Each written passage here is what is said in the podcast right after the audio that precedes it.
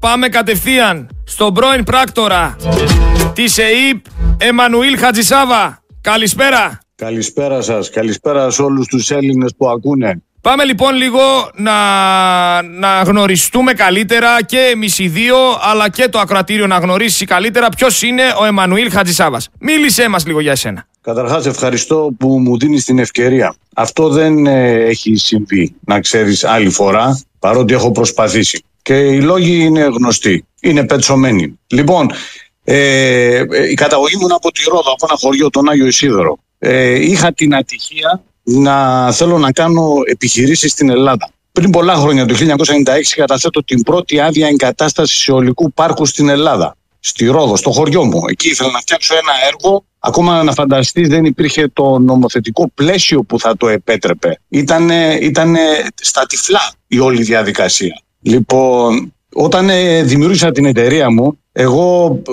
καταρχάς ξεκινήσαμε με πολύ αγάπη για τον τόπο μας. Αυτό φαίνεται και μέσα από τη δωρεά, σαν οικογένεια Χατζησάβας, που κάνουμε στο Δήμο, σήμερα Δήμος Δρόδου, το 10% των, των μετοχών μας, που σήμερα έχουν αξία 1,5 εκατομμύριο ευρώ, τα κάναμε δωρεά για το καλό του τόπου. Αυτά σε παρέθεση τα έχουν φάει. Πάμε παρακάτω. Από τότε ξεκινάει ο μου με την πρώτη κατάθεση της ενεργειακής αυτής άδειας στο χωριό μου ξεκινάει και ο Γολγοθάς ο δικός μου και της οικογένειάς μου. Δεν μπορούσα να φανταστώ ότι για να κάνεις ένα έργο στην Ελλάδα θα έπρεπε να αποδεχτείς πρόσκληση και να περάσεις από όλα τα υπουργεία για να πληρώσεις τον κάθε υπουργό. Μέχρι το θηρορό του εκάστοτε υπουργείου πρέπει να πληρώσεις για να πάρεις άδεια. Διότι κάθε φορά που δεν περνούσες από τον υπουργό, τον εκάστοτε υπουργό, σου βάζαν εμπόδιο. Αυτά τα εμπόδια, να φανταστείς, μου προκάλεσαν πέντε χρόνια καθυστέρηση στην έναρξη κατασκευής του έργου. Αυτό, δε, αυτό είναι Guinness Record.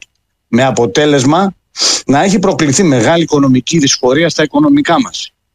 Όλος ο κόσμος να έχει στο πίσω μέρος του μυαλού του ότι είναι όλα με ντοκουμέντα τα οποία αποτελούνται από έγγραφα, φωτογραφημένες συζητήσεις, φωτογραφίσεις, βιντεοσκοπήσεις δεν είναι λόγια του αέρα και γι' αυτό ε, βρίσκομαι στην κατάσταση που βρίσκομαι σήμερα. Ιδάλλως θα με είχαν στα κάτεργα. Ωραία, πριν πάμε, πριν πάμε σε αυτή την εταιρεία, θέλω να μου ναι. πεις λίγο ε, τι σχέση είχες με την ΑΕΠ.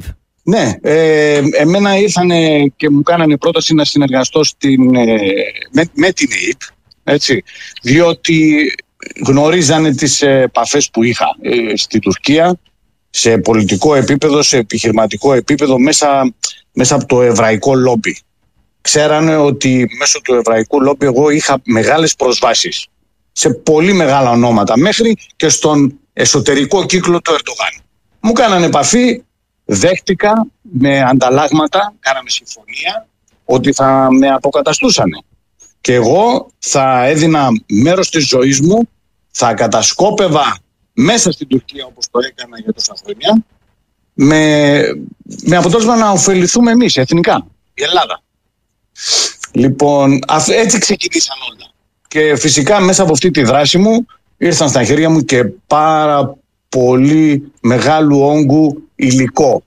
Υλικό το οποίο παλιά το δημοσίευα κάτω από ένα ψευδόνιμο το Αντι 300 που δεν ήξερε κανένας ποιος είναι αυτός ο Αντι 300 αλλά το έκανα για να ανοίξουν τα στραβά του κάθε Έλληνα ότι τον κλέβουνε και αργότερα φυσικά όταν αποκαλύφθηκα και όταν σταμάτησα να συνεργάζομαι με την ΕΕΠ βγαίνω κανονικά με το όνομά μου έχω φτιάξει ένα site εδώ στη Δανία που λέγεται greekcorruption.dk και εκεί με ντοκουμέντα κάνω δημόσια γνωστά Ωραία. το πώς Ωραία. τους Έλληνες. Ωραία. Πάμε τώρα στην εταιρεία. Πάμε. Στην εταιρεία. Εγώ έφτιαξα αυτή την εταιρεία μου τα κάναν όλα δύσκολα, όλα μαύρα. Στο τέλος, στο τέλος ε, όταν εγώ δεν μπορούσα να συνεργαστώ με τις απάτες που μου προτείνανε εγγράφος, πήγα στον Ισαγγελέα και τα κατάθεσα όλα. Τα κατάθεσα στον Ισαγγελέα από τον πρωτοδικών Ρόδου, τότε ήταν κάποιος Γιώργος Οικονόμου, μέχρι, μέχρι τον Ισαγγελέα Αρίου Πάγου. Όλοι πήραν το αντίγραφό τους. Κούτες. Κούτες. Αυτό τώρα είχε ως αποτέλεσμα να, να, να μου επιτεθούν όλοι. Δεν ήξερα, δεν ήξερα με, με ποιους είχα να κάνω. Έβαλαν μπροστά κάποιο σχέδιο εξόντωσής μου και ξεκινήσανε με αδιαφανές διαδικασίες με την αμέριστη υποστήριξη των κυβερνητικών, όλους αυτούς δηλαδή που, που παίρναν τις μίζες από, το, από την εταιρεία μας ε, και με φυσικά την εξαγορά οικείων μου, δηλαδή του δικηγόρου μου στη Ρόδο, του λογιστή μου στη Ρόδο. Τους εξαγοράζαν. Αυτοί είναι τώρα λογιστές και δικηγόροι αυτών. Και θα σου πω ποιοι είναι αυτοί. Λοιπόν, πήραν με πλαστογραφίες τις μετοχές μας, πήραν την, την διαχείριση της εταιρείας, βάλαν μπροστά κάποιους αχυράνθρωπους οι οποίοι είναι του γνωστού κυρίου Στέλιου Ζαβού. Ξέρεις ποιος είναι ο Στέλιος Ζαβός; Ή να σου τον αναλύσω. Ανέλησε το να. Λοιπόν, ο κύριος Στέλιος Ζαβός είναι αδερφός του Γιώργου Ζαβού που ήταν υφυπουργός οικονομικών της Ελλάδος αρμόδιος για το χρηματοπιστωτικό σύστημα αν θυμάσαι οι οποίοι αυτοί όλοι είναι οικογενειακοί φίλοι του στενού κύκλου αυτού του κυρίου Τζορς Σόρος ο οποίος έχει ένα πολύ βεβαρημένο παρελθόν. Όλος ο κόσμος ξέρει ποιος είναι ο Τζορς Σόρος. Εγώ έχω να κάνω με τους ανθρώπους τους στην Ελλάδα. Με αυτούς τους αχυράνθρωπους. Ο Στέλιος Ζαβός έχει πάρα πολλά χρήματα δεν είναι αχυράνθρωπος. Αχυράνθρωπος είναι ο Μιλτιάδης, ο Βάγκερ που χρησιμοποιούν, ο οποίος ήταν και από τα μέρη σας. Δηλαδή ήταν ένας άσημος σύμβουλος της περιφέρειας Ανατολικής Μακεδονίας και Θράκης, τότε που εξαφανιστήκαν κάτι εκατομμύρια, δεκάδες εκατομμύρια ευρώ από τη διαχείριση της περιφέρειας. Αυτός ο Μιλτιάδης Βάγκερ εμφανίστηκε ξαφνικά μετά από αυτή την κακοδιαχείριση των εκατομμυρίων ευρώ στο, στην περιφέρεια, εμφανίστηκε πολύ εκατομμυριούχος βγήκε μπροστά, εξαγοράζει, τώρα πώς την εξαγοράζανε με κόλπα, την λαϊκής βάσης ναυτιλιακή εταιρεία στη Λέσβο, τους φάγανε εκεί, την κλείσανε. Προηγουμένως είχαν πάει και στη Ρόδο, που είχαν ανακατευτεί με την ε, Δανέ, την κλείσαν κι αυτοί. Είναι, είναι, είναι στο διοικητικό συμβούλιο της εταιρείας μου αυτός, ο οποίος εγώ μετά τη θητεία μου στην ΕΕΠ, αφού ήρθαν στα χέρια μου στοιχεία τα οποία είναι συγκλονιστικά, βλέπω και το όνομα αυτού του κυρίου του Μιλτιάδη Βάγκερ να βρίσκεται στον Παναμά. Δηλαδή, ο πρόεδρος της εταιρείας μου είναι στον Παναμά, έχει πλαστογραφήσει τις υπογραφές μας και εισπράττουν χρήματα 20 χρόνια τώρα και δεν ξέρουν κανένας που πάει. Ο δε Δήμος Ρόδου που υποτίθεται είναι μέτοχος με από τη δωρεά που τους έχω κάνει, ψάχνονται να δουν πού είναι οι μετοχέ. Φυσικά τα έχουν φάει, τα έχουν μοιράσει καλά. Όλοι περνάνε καλά. Εγώ κάνω το σερβιτόρο στη Δανία. Δεν παίζει ρόλο. Δεν, δεν τρέπομαι. Δουλειά είναι δουλειά. Αλλά θα τους πει το αίμα. Λοιπόν, αυτή είναι η εν ολίγηση κατάσταση στην Ελλάδα όπως την έχω βιώσει εγώ, ο Μανώλης ο Χατσάβας. Με φάγανε και δεν με πειράζει με φάγανε τόσο πολύ. Σήμερα, δηλαδή στην ηλικία που έχω φτάσει 57 χρονών, με πειράζει περισσότερο ότι ενώ πήγα ως κατάσκοπος για την Εθνική Υπηρεσία Πληροφοριών για τη χώρα μου στην Τουρκία, με πουλήσανε. Ωραία, να κάνω μια ερώτηση. Ποιοι είναι όλοι αυτοί στους οποίους αναφέρεσαι; Ε, εννοούμε τώρα για αυτούς που μελώσανε για, στους Τούρκους. Γιατί μου είπες πριν θα σου πω και ποιοι είναι αυτοί. Ωραία. Πάμε. Όσον αφορά την εταιρεία, έχουμε να κάνουμε με κάποιον Μιλτιάδη Μιχάλη Βάγκερ, ο οποίος είναι στον Παναμά. Έχουμε να κάνουμε με το ο οποίος είναι, είναι άνθρωπος διευθυντής του Στέλιου Ζαβού. Δηλαδή του αδερφού Γιώργου Ζαβού, του Υφυπουργού Οικονομικών της Ελλάδας. Με αυτούς έχουμε να κάνουμε. Όσον αφορά για την προδοσία μου, έχουμε να κάνουμε με τον κύριο Γιάννη Ρουμπάκη, ο οποίος δεν φτάνει που πρόδωσε εμένα, ε, έχει, έχει, και, έχει και κάποιο θάνατο στα χέρια του, τον οποίο εγώ θεωρώ υπεύθυνο, διότι όταν δίνουμε πληροφορίες για μάρτυρες που βρίσκονται στο Ντουμπάι και μετά τους βρίσκουν πεθαμένους, σκοτωμένους και το ξέρουν μόνο συγκεκριμένα άτομα, μετά φαντάζεσαι τα πάντα. Φοβε, Εδώ, φοβερό, φοβερό είναι αυτό που λέτε. Είναι φοβερό αυτό που είναι καταγγελία σοβαρή αυτή. Τι καταγγελία σοβαρή. Εδώ τώρα σου μίλησα για έναν θάνατο. Εγώ θα σου μιλήσω για χιλιάδες θανάτους ανθρώπων. Διότι μέσα στα στοιχεία που έχω εγώ στα χέρια μου από την ΕΕΠ, τα οποία να ξέρεις, η ΕΕΠ τα χρησιμοποιεί για να εκμεταλλεύεται ο ένας τον άλλο. Ο ένας εκβιάζει τον άλλο. Τα στοιχεία αυτά υπάρχουν. Απλώς δεν τα εμφανίζουν. Εγώ έχω στα χέρια μου καταστατικό από τον Παναμά. Που μέσα εκεί είναι ο κύριος Σταύρος Παπασταύρου. Σήμερα ο Σταύρος Παπασταύρου είναι υπουργός επικρατείας. Με ένα άλλο όνομα μέσα σε αυτό το ίδιο καταστατικό που εμφανίζεται είναι κάποιος Καβαουντάν. Ο κόσμος, άμα εν του πω εγώ τώρα ποιος είναι ο Καβαουντάν, θα πέσει από τα μπαλκόνια του.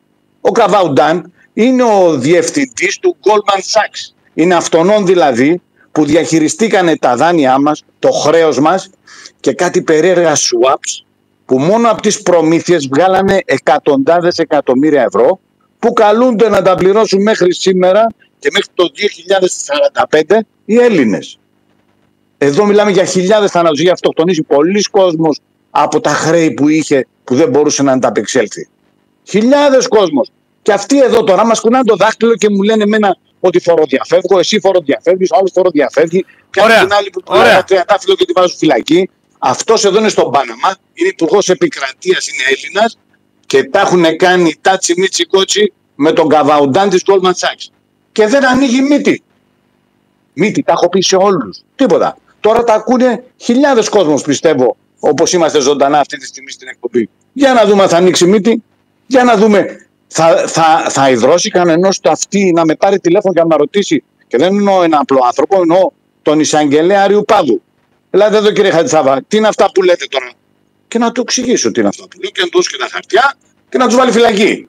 Όχι να πάνε να τα βάλεις ένα σιρτάρι και μετά από πέντε χρόνια να λένε ότι έχει παρέλθει ο χρόνος τώρα, δεν μπορούμε να κάνουμε τίποτα, γιατί αυτά τα έχω βαρεθεί πια.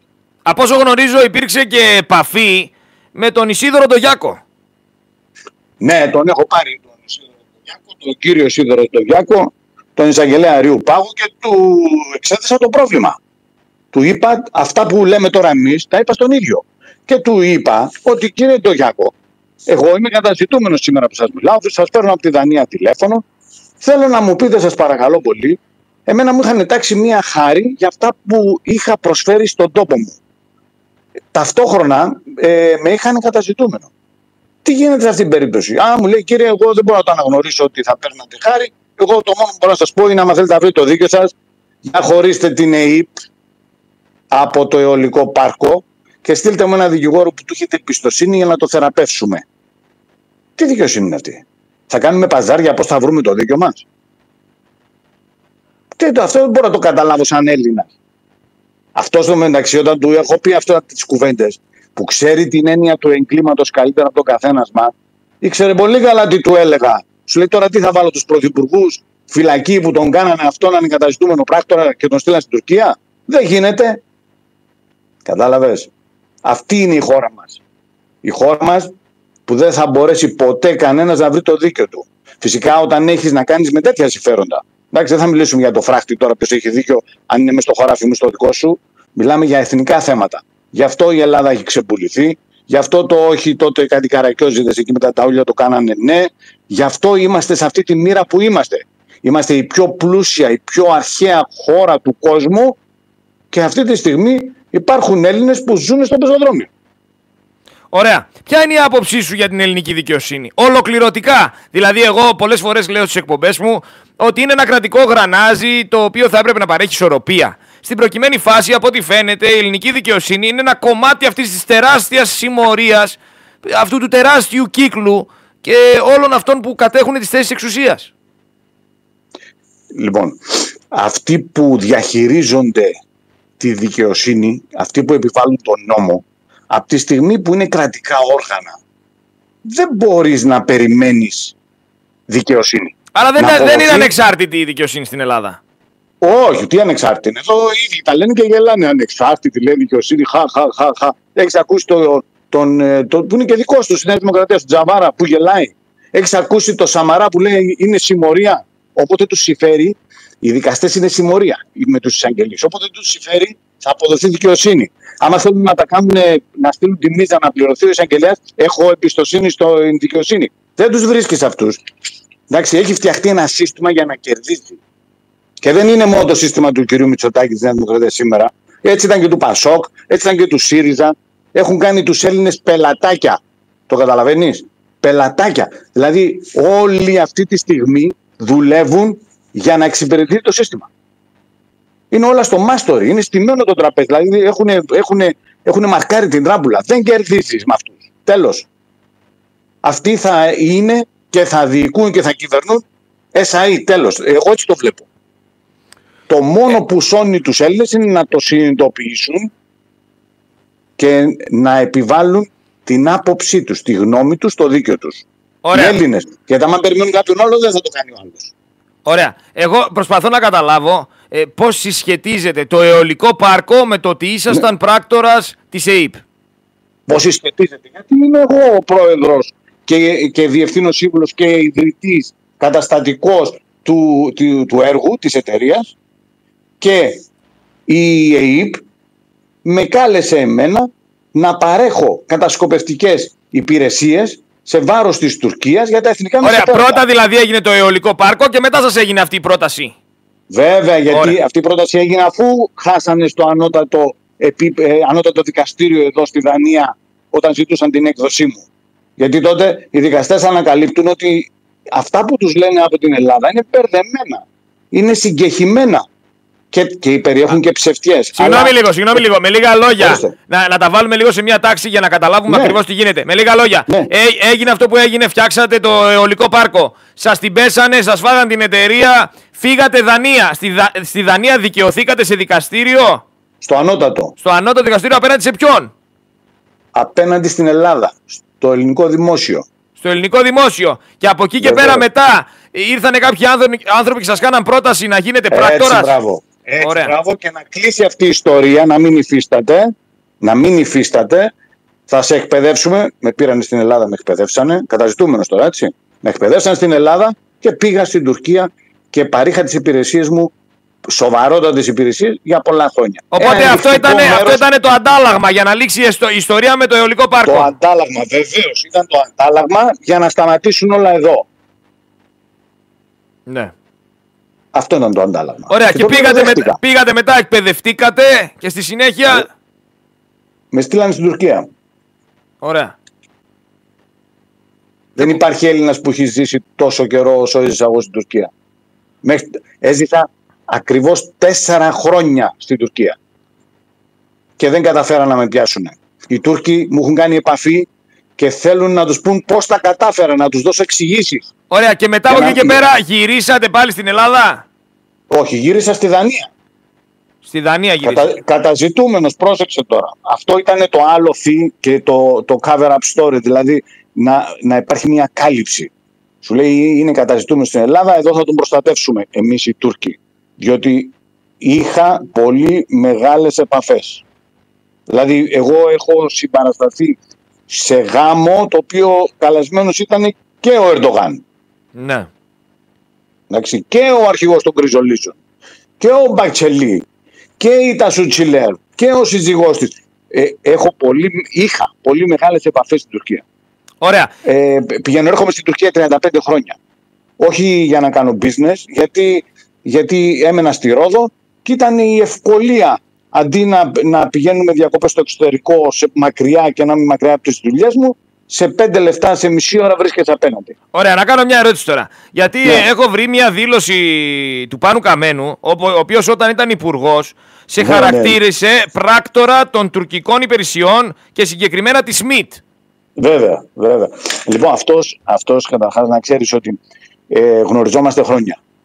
Ε, τότε που ήταν χοντρός και τώρα που αδυνάτησε. Έτσι, γνωριζόμαστε πολλά χρόνια. Εγώ τον βοήθησα και ανέβηκε πολιτικά, του έδωσα και μια και μία έδρα στη Ρόδο, γιατί αν ε, δεν το κανονίζαμε αυτό δεν θα είχε ποτέ, δεν θα είχε ποτέ βουλευτή στη Ρόδο. Πάση περιπτώσει θα το δικάνησα. Το ξεχνάμε αυτό. Όταν, ο, όταν εγώ επέστρεψα στην Δανία, του ζήτησα να βρούμε μία λύση, διότι ε, η πλευρά του ΣΥΡΙΖΑ που ήταν ο Ρουπάκης με κοροϊδεύανε. Ε, και τότε με πέρασε στο Ρασπουτίν και μίλησα εγώ στα τηλέφωνα με το Ρασπουτίν Τότε μίλησα στα τηλέφωνα με τον Ρασπουτίν. Εν τω μεταξύ με τον Καμένο έχουμε ανταλλάξει πολλά μηνύματα. Έχω έγγραφα μηνύματα, έχω μηνύματα στο τηλέφωνο, ε, τα έχω όλα καταγεγραμμένα. Ο λόγος όμως που βγήκε και με, και με βρώμησε τότε ήταν διότι εγώ έχω αντιληφθεί ότι θα στήσουν μια καινούργια κομπίνα να φάνε προμήθειες 60 εκατομμυρίων ευρώ από την πώληση όπλων στη Σαουδική Αραβία. Και βρίσκω τα χαρτιά που θα παρουσίαζε στη Βουλή, τα κάνω αντιπαράθεση με τα γνήσια που παίρνω στα χέρια μου από το Πεντάγωνο, από συνεργάτες στο Πεντάγωνο και τον έβγαλα δημόσια και λέω είσαι απατεώνας, έχεις πλαστογραφήσει τα έγγραφα, πρέπει να πας φυλακή. Καλό τον ε, εισαγγελέα Ριου Πάγου και τα στέλνω. Και τότε βγαίνει βγαίνει ο κύριος Χαμένος και λέει αυτό, αυτό θα ακούμε, λέει αυτός είναι της μη. Κατάλαβες. Έτσι πήγε να με βρωμίσει για να, για να, για να καθαρίσει αυτός. Αλλά δεν καθάρισε. Μετά τον καθαρίσανε η Νέα Δημοκρατία, τον περιλάβανε με τα χαρτιά μου και του λέει: Εδώ είσαι απαταιώνα. Κάνανε συμφωνία η Νέα Δημοκρατία με τον Καμένο, γιατί αυτά δεν τα ξέρετε εσείς, θα τα πω τώρα εγώ τα μάθετε. Κάνανε συμφωνία, διαλύει τους ανεξάρτητους ε, Έλληνες, τους ΑΝΕΛ, τους διαλύει. Δεν κατεβαίνει στις εκλογές. Αυτός ήταν ο, ο βασικός, ε, το βασικό μέρος της συμφωνίας τους. Απήχε από την πολιτική με σκοπό να μην τον κυνηγήσουν ποινικά. Όπως δεν τον έχουν κυνηγήσει. Δηλαδή είναι χρήστης πλαστών, εγγράφω στη Βουλή και δεν έχει καμία, μα απολύτως καμία ποινική ευθύνη. Πήγαινε εσύ, πάρε ένα πλαστό χαρτί, πάρ το μια βόρτα και να δεις για πότε θα πας μέσα. Και ο ολόκληρος υπουργός δεν πήγε. Αλλά τους εξυπηρέτησε. Έκλεισε τους Ανέλ, πήρανε το ποσοστό η Νέα Δημοκρατία και τελειώσαμε. Αυτή τη συμφωνία φυσικά δεν την ξέρατε, έτσι; Όχι, φυσικά, πού να την ξέρουμε. Ε, ε, σας το λέω εγώ. Ωραία. Αυτό, αυτό έγινε. Ε, εγώ βλέπω εδώ πέρα επίσης ότι έχουν ασχοληθεί μαζί σας τα ελληνικά hoaxes. Μπορείτε να μας πείτε κάποια πράγματα γι' αυτά; Ναι, εντάξει τώρα τα ελληνικά hoaxes αυτοί εκτελούν συμβόλαια. Ε, εγώ από μια πηγή μου στην Αμερική πρόσφατα ε, μου στείλανε εσωτερική αλληλογραφία του Αμερικανικού State Department ε, όπου μέσα σε αυτή τη λίστα των, των ελεγχόμενων ελεχτών εντολές, από ποιους παίρνουν εντολές, ποιοι τους χρηματοδοτούν, γιατί και εκεί είναι μπερδεμένος ο κύριος Σόρος, για να κάνουν συγκεκριμένη δουλειά. Εκτελούν συμβόλαια. Κάποια στιγμή τα παίρνουν από τα μαυραμία, κάποιες άλλες φορές τα παίρνουν από το σώρο. Είναι ξεκάθαρο αυτό. Δηλαδή είναι στοιχεία τα οποία τα έχουμε στα χέρια μας. Τα έχω δημοσιεύσει κιόλας. Αυτά φυσικά μου κάνει, μου κάνει εντύπωση που δεν τα έχει συζητήσει κανένας ε, πλην, ε, αν δεν κάνω λάθος, του κ. Βελόπουλου. Ε, τα έχει χρησιμοποιήσει. Και προς τιμήν του το ότι τα χρησιμοποίησε, διότι όλοι οι άλλοι, ε, ενώ τα διαβάζουν, δεν ασχολούνται έχουν τους λόγους τους. Είναι ξεκάθαρο αυτό. Εσύ τώρα σε τι φάση βρίσκεσαι εκεί πέρα, δηλαδή; Περιμένεις κάποια απόφαση, περιμένεις να δικαιωθείς, περιμένεις... Εγώ για να δικαιωθώ στην Ελλάδα δεν το βλέπω. Δεν είναι δηλαδή, είναι έτσι όπως τους έχω ξεφτυλίσει δημοσίως και παγκοσμίως ε, με αυτές τις βρωμίες που τους έχω βγάλει, ε, ε, εγώ περισσότερο βλέπω ας πούμε κάποια στιγμή να με πυροβολούν παρά να έρχονται να βρουν λύσεις μαζί μου, πράγμα που δεν το θέλω κιόλας τώρα, έτσι, γιατί εγώ πια έχω φτιάξει την οικογένειά μου, τα παιδιά μου έχουν μεγαλώσει, βρίσκομαι στη Δανία, τους έχω συγχαθεί με όλη τη σημασία της λέξης και αν ποτέ ε, επιστρέψω στην Ελλάδα θα είναι μόνο για διακοπές, να δω τους φίλους μου την οικογένειά μου. Τίποτα άλλο. Δεν θέλω να ακούω για, για Ελλάδα όσο θα υπάρχουν αυτοί εκεί πάνω. Δεν, δεν θέλω. Ε, Ωραία, είναι... εντάξει, το είναι... κατανοητό και σεβαστό. Θέλω να σας κάνω μια ερώτηση. Ποια είναι η άποψή σας για αυτή την κυβέρνηση της Νέας Δημοκρατίας; Γενικά είναι λίγο παράλογο να βλέπουμε κόμματα όπως είναι η Νέα Δημοκρατία, όπως είναι το Πασόκ, να χρωστάνε εκατομμύρια και να συνεχίζουν να υπάρχουν. Δηλαδή, σε σχέση με έναν Έλληνα πολίτη, ο οποίος χρωστάει 15 χιλιάρικα, πάνε του παίρνουν το σπίτι, τον αφήνουν να ζει σε μια κούτα στον δρόμο. Όλες, όλα αυτά τα χρέη είτε παραγράφονται είτε υπάρχουν και κανένας δεν ασχολείται. Τι έχετε να πείτε για αυτή την κατάσταση; Λοιπόν, τα κόμματα αυτά που χρωστούν, που έχουν, έχουν χρησιμοποιήσει πλασματικές αξίες για να δανειοδοτηθούν από τις τράπεζες, τις εκάστοτε τράπεζες, που ήταν και η αιτία που πτωχεύσαν και αυτές, έτσι, ε, έχουν πάρει μίζες από τις Siemens. Δηλαδή, το, το δάνειο είναι το λιγότερο πρόβλημα που, που, που θα έπρεπε να ασχοληθεί ένας εισαγγελέας. Που έχουν δάνεια και δεν τα πληρώνουν. Τις μίζες που πήραν έπρεπε να ασχοληθεί ο εισαγγελέας αλλά δεν ασχολούνται ούτε για αυτό που είναι, που είναι ε, καραμπινάτο έγκλημα. Καραμπινάτο. Ε, υπάρχουν καταθέσεις στα γερμανικά δικαστήρια που είναι στα χέρια μας και τις έχω δημοσιευμένες και αυτές που λέει ότι λαδώναμε το Πασόκ, τη Νέα Δημοκρατία κτλ. Ο εισαγγελέας θα του βάλει φυλακή. Δεν το έχει κάνει. Τώρα για τα δάνεια που δεν τα πληρώνουν, αυτό είναι δεύτερο. Έρχεται δεύτερο. Τώρα το ότι κυνηγάνε τους Έλληνες, βεβαίως, αυτός είναι ο σκοπός η Ελλάδα πριν 30 χρόνια δεν είχε δάνεια στα σπίτια. Όλος ο κόσμος ζει με δάνεια στα σπίτια του. Δηλαδή πελατάκια. Ο Έλληνας ήταν ελεύθερος. Δεν είχε, είχε την οικογένεια. Ήταν ήτανε μια άλλη κατάσταση. Άγνωστη για αυτούς όλους που έχουν τα οικονομικά ενία στα χέρια τους. Έπρεπε να κάνουν τους Έλληνες πελατάκια. Αυτό έγινε. Δεν υπάρχει Έλληνας που να μην χρωστάει σήμερα. Κανένας. Τα σπίτια όλα είναι δεσμευμένα. Το, το, αυτοί εδώ όλοι που είχαν και τη, την, την εσωτερική πληροφόρηση, να ξέρεις, είναι οι ίδιοι που έχουν ιδρύσει εταιρείες στο Λουξεμβούργο ή έχουν βάλει φίλων των εταιριών εταιρείες να κάνουν συμβάσεις με τις τράπεζες και να αγοράσουν τα κόκκινα δάνεια. Τα ξέρανε πολύ πριν γίνουν οι νόμοι. Έχω, ε, τα έχω δημοσιευμένα όλα αυτά. Υπάρχουν συμφωνίες ότι μεταβιβάζουν τα κόκκινα δάνεια πριν ακόμα να υπάρχει ο νόμος. Πώς ξέρανε ότι θα τους επιτραπεί να κυνηγάνε τους Έλληνες τότε; Μόνο όταν είσαι αυτός που αποφασίζει έχεις τέτοια πληροφορία. Αυτό λέγεται εσωτερική πληροφόρηση. Πρέπει να πάνε φυλακή όλοι αυτοί. Ωραία. Αυτός ειδικά ο Παπασταύρου, ε, εγώ μπορώ να αποδείξω ότι εκτός το ότι έχουν μοιράσει με τον Καβαουντάν τα λεφτά των Ελλήνων στον Παναμά, στον Παναμά μιλάμε τώρα, έτσι. Στον Παναμά. Έχει πει και ψέματα. Δηλαδή λέει ότι εγώ από αυτές τις εταιρείες είχα φύγει το 12. Ποιο 12 μωρέ; Αφού τα, τα χαρτιά εγώ που δείχνουν το 16. Ωραία, εγώ, εγώ επειδή δεν έχω δυστυχία και επειδή δεν μπορώ να γνωρίζω όλα αυτά που συζητάμε, είναι αλήθεια. Σί, σί, ένα λεπτό. Σίγουρα δεν μπορώ να υιοθετήσω όλα αυτά που λέτε. Ε, εσείς τα καταγγέλλετε, αναλαμβάνετε και εσείς την ευθύνη για όλα όσα ακούγονται στον για αέρα. Όλα, για όλα. Επώνυμα. Έτσι, όχι, ναι, όχι, απλά ξεκαθαρίζω και εγώ τη θέση μου. Θέλω να πω κάτι Ναι. ακόμα. Ε, αυτή τη στιγμή όλοι γνωρίζουμε ότι υπάρχει στην Ελλάδα ένα τεράστιο θέμα. Είναι το θέμα των υποκλοπών. Εγώ θεωρώ ότι κάποιοι άνθρωποι χρησιμοποίησαν το Predator για να μπορέσουν ε, να βρουν κάποιες παρανομίες είτε υπουργών, είτε βουλευτών, είτε αρχηγών του στρατού, αρχηγών της αστυνομίας προκειμένου να τους ελέγχουν και έμεσα να τους εκβιάζουν. Ποια είναι, η Αυτό δική- δεν είπαμε. Ποια είναι η δική σας άποψη για το συγκεκριμένο θέμα των υποκλοπών, Γιατί ναι, είστε ναι, και αυτό- πρώην αυτό- πρόκτορα της ΕΕΠ, έτσι, είστε εκπαιδευμένος άνθρωπος. Έτσι, έτσι, έτσι. Μα αυτό ακριβώς λέμε τώρα. Δηλαδή, συλλέγουμε στοιχεία επιβαρυντικά και τα χρησιμοποιούμε για να ελέγχουμε. Να εκβιάσουμε, να ελέγξουμε. Έτσι γίνεται με όλους. Δηλαδή, συλλέγουμε τα στοιχεία που επιβαρύνουν τον καθένα που βρίσκεται σε μία θέση που μπορεί να μας εξυπηρετήσει για αυτό που θέλουμε να κάνουμε που, σ- περι- που στις περισσότερες φορές είναι και παράνομο έτσι, και τον εκβιάζουμε. Γιατί αν τα στοιχεία όλα αυτά που σ- έχει συλλέξει το Predator και δεν είναι μόνο το Predator, υπάρχουν και άλλα συστήματα θα, ε, κανονικά θα πρέπει να τα μάθει ο κόσμος. Γιατί τα βγάζουν έξω; Γιατί λένε έχω στοιχεία του Predator αλλά κανένας δεν ξέρει τα στοιχεία. Γιατί αυτά αξίζουν χρυσάφι. Θα χρησιμοποιούνται εσαΐ συνέχεια. Δεν γλιτώνεις δηλαδή άμα τις έχουν σε στοιχεία. Και ο λόγος εγώ που τα βγάζω είναι γιατί εγώ δεν θέλω να εκβιάσω κανέναν. Να μάθει ο Έλληνας ότι τον έχουν κάνει πελατάκι, τον έχουν κλέψει και θα τον κλέβουνε. Τέλος.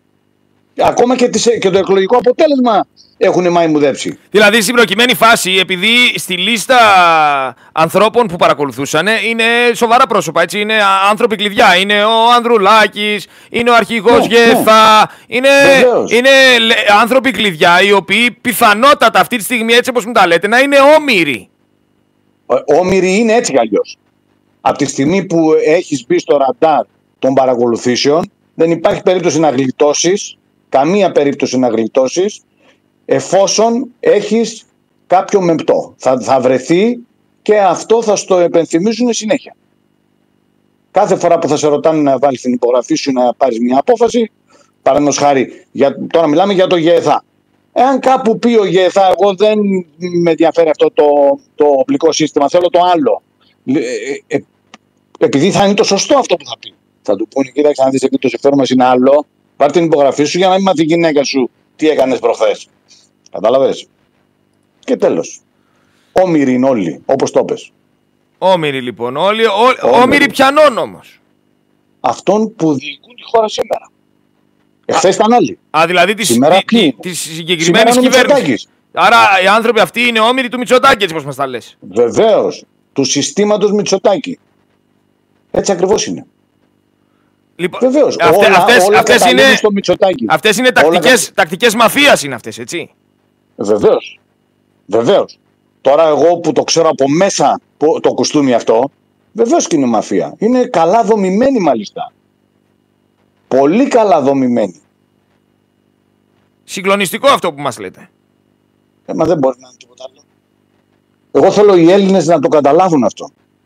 Να καταλάβουν ότι έχουν εξαπατηθεί, τους έχουν κοροϊδέψει, τους έχουν ληστέψει και, και όλα αυτά που, που, που έχουν πάρει από τους Έλληνες τα μοιράζονται στον Παναμά. Αυτό άμα το καταλάβουν, ίσως σωθούν. Γιατί τώρα έτσι όπως έχουν γίνει τα χαρτιά είναι πολύ δύσκολο να πάνε όλα πίσω, ξέρεις. Δεν χάσαμε τη Μακεδονία τώρα. Πού, πού να πάνε αυτά πίσω, τέλος. Τελειώσαμε. Δηλαδή αυτά έχουν χαθεί, δεν υπάρχει χειρισμός. Επίσης, μιας και είχατε αυτές τις σχέσεις που λέτε με την Τουρκία, σε τι επίπεδο βρίσκονται τώρα οι σχέσεις Ελλάδα-Τουρκία. Είδαμε αποστρατικοποίηση νησιών, είδαμε προσάρτηση βραχονισίδων, ε, έχουμε αρκετές συναντήσεις του Μητσοτάκη με τον Ερντογάν. Ε, μιλάμε για συζητήσεις ε, στη λοιπόν. Χάγη, μιλάμε για τον ΟΗΕ, μιλάμε για διάφορα πράγματα. Τι πρόκειται να συμβεί; Ακούστε, υπάρχει ατζέντα δεν είναι καινούριο αυτό που θα, θα πούμε τώρα. Υπάρχει μια ατζέντα. Ε, καλός ή κακός η Τουρκία είναι μεγάλη δύναμη. Έχει πολύ κόσμο, βρίσκεται γεωγραφικά εκεί που βρίσκεται και η Αμερική τους κάνει. Για τους Αμερικάνους η Τουρκία τους κάνει. Ε, γιατί ο Ερντογάν δεν θα είναι πάντα εκεί, η Τουρκία τους κάνει. Ο Ερντογάν αύριο μεθαύριο είναι και άρρωστος, μπορεί να πεθάνει. Λοιπόν, ε, αυτό όμως που έχει ε, σαν θέμα η ατζέντα τους είναι να λυθούν κάποια πράγματα έτσι ώστε να υπάρχει ηρεμία διότι ο σκοπός είναι άλλος. Ο σκοπός είναι κατά των Ρώσων και ο σκοπός είναι κατά της Μέσης Ανατολής. Όλους αυτούς τους Άραβες. Να τελειώνουμε με αυτό, να γίνουμε όλοι μία παρέα. Καλός ή κακός, εγώ δεν θα μπω σε αυτό το σημείο να το αναλύσω. Υπάρχει αυτή η ατζέντα όμως. Γι' αυτό κάνουν τα χατήρια όλα του κάθε Ερντογάν. Ναι, σε αυτή την ατζέντα όμως θα ήθελα να μάθω ειλικρινά. Θα χάσουμε εμείς. Εμείς θα τα χάσουμε όλα. Τι θα, χα... τι θα χάσουμε, δηλαδή; Εμεί θα χάσουμε το μισό Αιγαίο όσον αφορά την, την, την εκμετάλλευσή του, έτσι. Δεν θα μας πάρουν τα νησιά. Εντάξει, αυτά είναι παραμύθια. Δηλαδή, ένα λεπτό, Αυτό... δεν θα τα πάρουν, ε, ε, δεν θα είναι τουρκικά τα νησιά; Όχι, όχι, δεν θα είναι. Απλά θα, θα τα εκμεταλλεύονται οι Τούρκοι. Θα τα εκμεταλλεύονται, θα εκμεταλλεύονται τις ΑΟΣ ε, οι Τούρκοι ε, λόγω του ότι θα προκύψουν δύο-τρει βραχονισίδες που θα τους δώσουν την υφαλοκρηπίδα που θέλουν, έτσι ώστε όταν πάει το θέμα στη Χάγη να έχουν και αυτοί ένα αντικείμενο να αντιπαραθέσουν έτσι ώστε να πάρουν μια θετική απόφαση. Αν μέχρι τότε δεν έχουμε, δεν έχουμε συνθηκολογήσει σε αυτό και το υπογράψουμε μόνοι μας. Γιατί εγώ, εγώ και αυτό πιστεύω ότι μπορεί να γίνει. Δηλαδή ο Μητσοτάκης, ε, επειδή ο Μητσοτάκης χρωστάει και στου τους σώσαν τον πατέρα του. Ναι. Μην το ξεχνάμε αυτό. Οι μυστικέ υπηρεσίες της Τουρκίας φυγαδέψαν τον πατέρα του. Μέσω Τουρκία έφυγε με καραβάκι της ΜΙΤ ο πατέρας του Μητσοτάκη και πήγε στη Γαλλία. Αυτά μην τα ξεχνάμε, υπάρχουν με στοιχεία αυτά. Δεν τα λέω εγώ, η CIA τα καταγράφει, υπάρχουν δημοσιευμένα. Ε, ε λοιπόν, ε, Παρεμπιπτόντως, ακούω λίγο τη φωνή σας περίεργη, υπάρχει πιθανότητα να μας παρακολουθούν. Ε, εντάξει τώρα, ας μας παρακολουθούν. Εμένα έτσι κι παρακολουθούν. Με παρακολουθούν ε, δεν είναι μόνο το τηλέφωνο μου παρακολουθούν, θα παρακολουθούν όλα. Αλλά εγώ δεν έχω φοβηθώ τίποτα. Δεν έχω φοβηθώ. Αυτοί όλοι έχουν να φοβηθούν. Ακριβώς όλοι αυτοί έχουν να φοβηθούν. Ωραία. Θα σας κάνω μια ερώτηση, μια και μιλήσαμε για Τουρκία, Ελλάδα, βραχονισίδες και πάει λέγοντας. Βλέπουμε στο βόρειο Αιγαίο, κοντά στη Σαμοθράκη, την ελληνική βραχονισίδα, την Ζουράφα, η οποία τώρα, ναι. σύμφωνα με όσα μαθαίνουμε, ε, την έχουν περιλάβει οι Τούρκοι στις ναυτικές ασκήσεις της. Επίσης ναι. η Ζουράφα να πούμε και να ξαναπούμε ότι είναι υπερπολίτιμη γιατί ορίζει και η φαλοκρηπίδα και ΑΟΣ αλλά και τα ελληνικά δικαιώματα στον εναέριο χώρο. Πολύ σωστά. Τι ακριβώς συμβαίνει με, λοιπόν; το που, με το που βγήκε αυτή η νότα έπρεπε ήδη το πολεμικό ναυτικό να βρίσκεται εκεί. Κάτι που δεν έχει γίνει. Που σημαίνει ότι ε, δεν, δεν θέλουμε να γίνει αυτό. Δηλαδή ε, κάπου αδιαφορούμε για το εθνικό συμφέρον. Έπρεπε το πολεμικό ναυτικό να είναι εκεί και η πολεμική αεροπορία να κάνει βόλτες πάνω κάτω. Αλλά αυτό δεν το θέλουμε. Σε λίγο θα έρθει ο Ερντογάν στη Θεσσαλονίκη, θα στήσει μια τέτοια φιέστα που δεν θα έχετε ξαναδεί προηγούμενο. Για ποιο λόγο θα γίνει αυτό; Θα γίνει αυτό διότι οι Τούρκοι τα, όλα τα λύνουν αλλά Τούρκα. Εγώ που έζησα τόσο πολύ εκεί μέσα, ξέρω πολύ καλά την ψυχοσύνθεσή τους, την ψυχολογία τους και το πώς κάνουν σχέδια. Το Καζάν Καζάν που είπε κάποτε στα μούτρα του Σαμαρά, αυτό ισχύει. Καζάν Καζάν είπε. Αυτό γίνεται από τότε. Τι σημαίνει Καζάν Καζάν; Καζάν Καζάν είναι μια ορολογία στη χαρτοπεξία στην Τουρκία. Το κουμάρι να τα μοιράζουμε μισά-μισά και τελειώσαμε. Αυτό σημαίνει το Καζάν Καζάν. Το ανέφερε, είναι δόγμα. Θα τα μοιράσουμε ή θα έχουμε πρόβλημα; Στη Θεσσαλονίκη όμως, γιατί να στηθεί μια τόσο μεγάλη φιέστα, Δηλαδή έχουν σκοπό να έρθουν μέχρι τη Θεσσαλονίκη; Θα έρθουν στη Θεσσαλονίκη, θα συναντηθούν με τον κύριο Μητσοτάκη και θα στηθεί μεγάλη φιέστα. Θα στηθεί φιέστα στην Τουρκία. Ναι, μέσα. συμβολικά, συμβολικά, θα είναι συμβολική αυτή η φιέστα για κάτι που θα έρθει στο μέλλον; Βεβαίως, βεβαίως.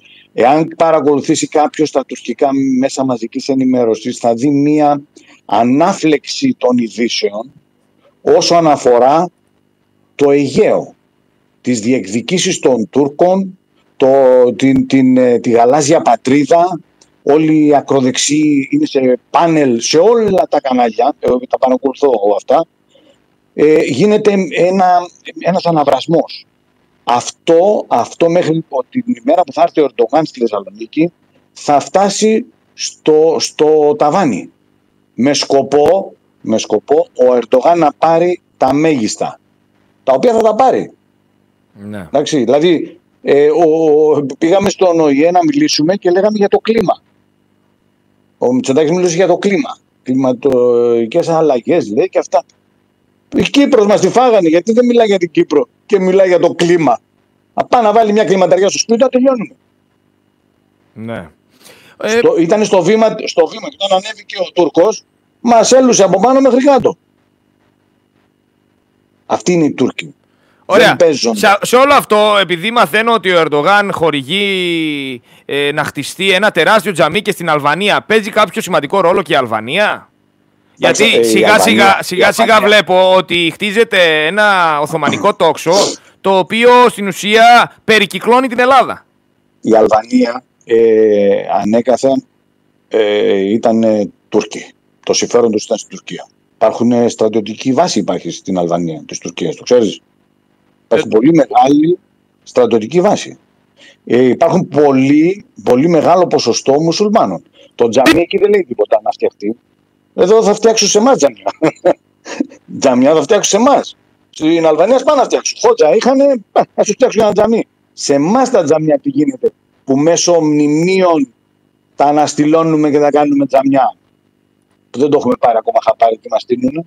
Ναι, ναι, ναι, ναι. Ε, χτίζονται τζαμιά και δεν το αναφέρει κανένας. Αυτό είναι γεγονός. Ε, ε, κάνουν αναπαλαιώσεις μνημείων. Αλλά είναι τζαμιά όμως. Αυτά περνάει στα ψηλά. Σου λέω, είναι στημένα καλά το σύστημα για να κερδίζει. Ωραία. Δεν θα... μπορούμε να κερδίσουμε. Θα πάμε Μόνο στο... άμα το πάρει, θα πάρει ο Έλληνας. Θα πάμε στο, στο, τελικό στάδιο τώρα, γιατί αυτή τη στιγμή έχουμε ένα πόλεμο μεταξύ Δύσης και Ανατολής. Ναι. Ε, στην ουσία έχουμε, είχαμε το πρώτο μέτωπο το οποίο ήταν στην Ουκρανία ανάμεσα στη Ρωσία ανάμεσα με, με Ουκρανία σε πόλεμο που βρισκόταν με τη Ρωσία. Τώρα έχουμε το Ισραήλ με την Παλαιστίνη. Ε, Πώς ακριβώς θα εξελιχθεί όλο, όλο, όλο αυτός ο παγκόσμιος πόλεμος, ας τον ονομάσουμε έτσι; Κοίταξε τώρα, το Ισραήλ έχει τα δίκαια του, έχει και το άδικό του. Ε, όσον αφορά ε, το δίκαιο του είναι ότι εν αυτός ο λαός είναι κυνηγημένος. Ε, έχουν φάει πολύ ξύλο χρόνια πολλά. Ε, από την άλλη το να σκοτώνουμε παιδάκια, εγώ το θεωρώ απάνθρωπο. Ε, επέτρεψέ μου να πω ότι θα έπρεπε να βρεθεί μια άλλη λύση. Ε, τώρα έχουν και αυτοί θύματα όμως κάπου έπρεπε να επέμβει η παγκόσμια κοινωνία ε, και να μπει τάξη. Η, η Ελλάδα. Όσον αφορά τώρα η Ελλάδα. Μπράβο, εκεί, γιατί, γιατί, συγγνώμη λίγο που σας διακόπτω, αλλά η Ελλάδα είναι αυτή που έστειλε πρώτη όπλα στην Ουκρανία, είναι αυτή που έστειλε φρεγάτες κάτω στο Ισραήλ. Επίσης, η Ελλάδα πλέον είναι προσκυνημένη στη Δύση και είναι. Ε, ε, δεν μπορεί να είναι κάτι άλλο. Γιατί δεν μπορεί να είναι κάτι άλλο; Ε, αφού είμαστε μέλος του ΝΑΤΟ, είμαστε μέλος της Ευρωπαϊκής Ένωσης. Ναι. Θα, δεν θα μπορούσαμε δηλαδή να είμαστε διπλωμάτες όπως ο Τούρκος; Ε, ο Τούρκος δεν είναι, στο, στο, δεν είναι στην Ευρωπαϊκή Ένωση, είναι όμως στο ΝΑΤΟ. Αλλά πρόσεξε, ο Τούρκος είναι έτοιμος να καταστραφεί για την απόφασή του να παίζει σε δύο βάρκες. Είναι έτοιμος. του κάνανε πραξικόπημα για να τον σκοτώσουν. Ε, ο τουρκος ειναι ετοιμος να καταστραφει για την αποφαση του να παιζει σε δυο βαρκες ειναι έτοιμος. του κανανε πραξικοπημα για να τον σκοτωσουν Ε, είναι επικίνδυνο να παίζει σε δύο βάσει. Πολλοί, πολλοί λένε. Και γνήσιος. Πολλοί λένε το πραξικόπημα, για το πραξικόπημα συγκεκριμένα, πολλοί λένε ότι το έστησε ο ίδιος ο Ερντογάν για να κάνει ξεκαθάρισμα. Όχι, όχι, όχι. όχι, όχι, όχι. Α, πήγαν να το φάνε. Αποτύχαν όμως. Δεν τα υπολογίσανε καλά. Αποτύχανε. Όχι, όχι, ήταν για φάγωμα αυτός. Ήταν για φάγωμα. Οπότε η, η, Ελλάδα η οποία έχει πάρει ενεργά θέση υπέρ της Αμερικής δεν κινδυνεύει; Ε, όχι γιατί ε, ευτυχώς όπως βλέπω εγώ η Ρωσία ε, κρατάει ε, μια λογική σημαία. Δηλαδή αυτό που φοβόμαστε, αυτό μην κάνει χρήση ε, πυρηνικών όπλων αυτά. Μέχρι στιγμής εγώ όπως τους ακούω να μιλάνε δεν έχουν τέτοια ατζέντα.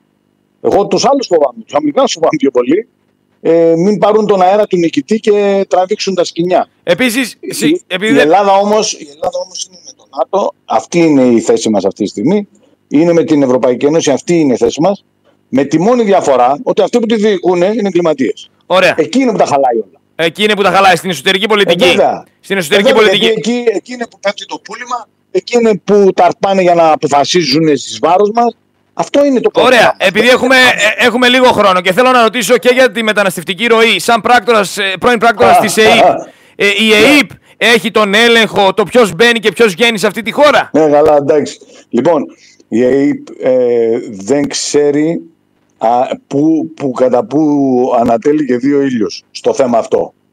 Το τι μεταναστευτική ροή υπάρχει ακατάπαυστα εδώ και 10 χρόνια είναι το κάτι άλλο ε, τα μέσα μαζικής ενημέρωσης είναι πετσωμένα, δεν λένε τίποτα. Ε, τα συμφέροντα είναι τεράστια. Έχουμε πιάσει πολλούς διακινητές. Είχαμε πιάσει και τζιχαντιστές και τους αφήναμε ελεύθερους. Δύο φορές, όχι μία. Δηλαδή πηγαίνανε στον εισαγγελέα στη Ρόδο, βρεμένοι από το, από το ταξίδι που κάνανε στη θάλασσα και τους άφηνε ελεύθερους γιατί έπαιρνε τηλέφωνο ένας επιχειρηματίας από τη Βόρεια Ελλάδα. Κατάλαβες; Δηλαδή ε, το τι γίνεται είναι. Ε, εγώ γελούσα στο τέλος. Λέω αυτές είναι μυστικές υπηρεσίες. Ευτυχώς που δεν το έχουν πάρει χαπάρι άλλοι. Ε, ε, εφόσον όμως υπάρχουν μέσα στη χώρα, όπως αναφέρατε, π.χ. τσιχαντιστέ και διάφοροι άλλοι άνθρωποι οι οποίοι μπορεί να είναι επικίνδυνοι, ε, δεν θα έπρεπε να υπάρχει μια οργάνωση. Αύριο μεθαύριο, άμα γίνει ένα μπαμ, αυτοί οι άνθρωποι δεν υπάρχει περίπτωση να ξεσηκωθούν. Ναι, εντάξει, όταν νιώσουν ότι έχω δύναμη θα ξεσηκωθούν όπως το έχουν κάνει σε άλλα κράτη. Εδώ, ας πούμε, απέναντί μας η Σουηδία έχει πρόβλημα μεγάλο. Τη νύχτα κυκλοφορά στρατό έξω. Μεγάλο, τεράστιο πρόβλημα. Δεν το υπολογίζανε καλά.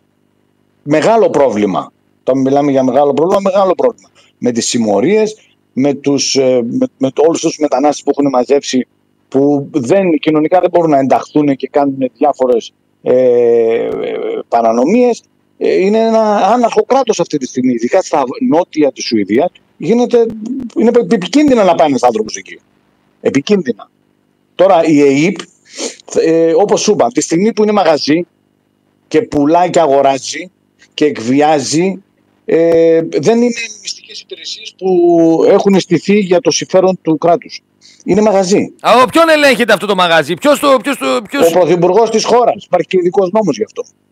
Αυτό που μου κάνει εντύπωση όμως εμένα είναι που υπάρχει λέει και ένας εισαγγελέας εφετών που τηρεί την νομιμότητα των διαδικασιών. Αυτός ο εισαγγελέας για μένα τι να του πω, πρέπει να του δώσω μετάλλιο εγώ. Να τον, να τον παρασημοφορήσουμε. Που κάτι εκεί και βλέπει ότι όλα είναι νόμιμα. Το Μαξίμου κυβερνάει την ΑΕΠ. Τελεία και παύλα. Υπάρχει και νόμος. Ναι. Το ξεκαθαρίζει αυτό. Υπά... Η ΑΕΠ είναι στο Μαξίμου. Τέλος, το Πρωθυπουργό. Υπάρχει κάποια περίπτωση να μπορέσει ο ελληνικός λαός να ξεμπερδέψει από όλη αυτή την κατάσταση με αυτές τις συμμορίες που αναφέρεται, με αυτή την λάθος διαχείριση, με αυτές τις ε. μυστικές υπηρεσίες που στην ουσία δεν ελέγχουν ε, τη μεταναστευτική ροή και γενικά με όλα τα προβλήματα που έχουμε αποκτήσει από αυτή την κυβέρνηση. Βεβαίως και να αλλάξει το καθεστώς. Είναι στα χέρια του. Όταν, όταν το δικαστήριο βγάζει μια απόφαση, λέει στο όνομα του ελληνικού λαού. Ο λαός είναι που κάνει κουμάντο, αλλά δεν το έχουμε πάρει χαπάρι ακόμα. Δηλαδή θεωρείτε. Συγγνώμη λίγο. Πάρει χαπάρι. Συγγνώμη, κάνουμε κουμάντο ε, με τις εκλογές εννοείται, γιατί για μένα οι εκλογέ. τι εκλογές, αυτό είναι στημένο το παιχνίδι. Είναι αυτό. στημένο το παιχνίδι. Ε, με, ποιον τρόπο, με ποιον τρόπο θα μπορέσει ο ελληνικός λαός να κάνει κουμάντο, Πώ πώς δηλαδή. Να βγει έξω στους δρόμους, να παραλύσει η χώρα και να πει: Δεν θέλουμε εσάς γιατί είστε απαταιώνε και κλέφτες, θέλουμε αυτόν. Και να μπει ένας αξιόλογος άνθρωπος που θα σκέφτεται σαν Έλληνα. Αυτό, αυτό θεωρώ ότι για πόσες μέρες θα μπορούν όλοι οι Έλληνες πολίτες να είναι στους δρόμους. Θεωρώ ότι ε, δεν είναι και τόσο εύκολο. Κοίταξε, ε, είναι πολύ εύκολο να παραλύσει η Ελλάδα τρεις μέρες και να αλλάξουν τα πάντα. Δεν θα συμφωνήσω σε αυτό. Όμως, έτσι, όχι, όχι να κλείσουμε το Σύνταγμα και να πίνουμε τζιντόνι και στα ορτιά, έτσι. Κατά την άποψή μου δεν θα, δεν θα έχει τόση συμμετοχή και δεν, ε, θεωρώ ότι δεν είναι Μπράβο, και η άμεση λύση. Για μένα υπάρχουν άλλες άμεσες λύσεις. Μπράβο, α, αυτό α, λέω ότι δεν έχουν σωτηρία όσο δεν το καταλαβαίνουν.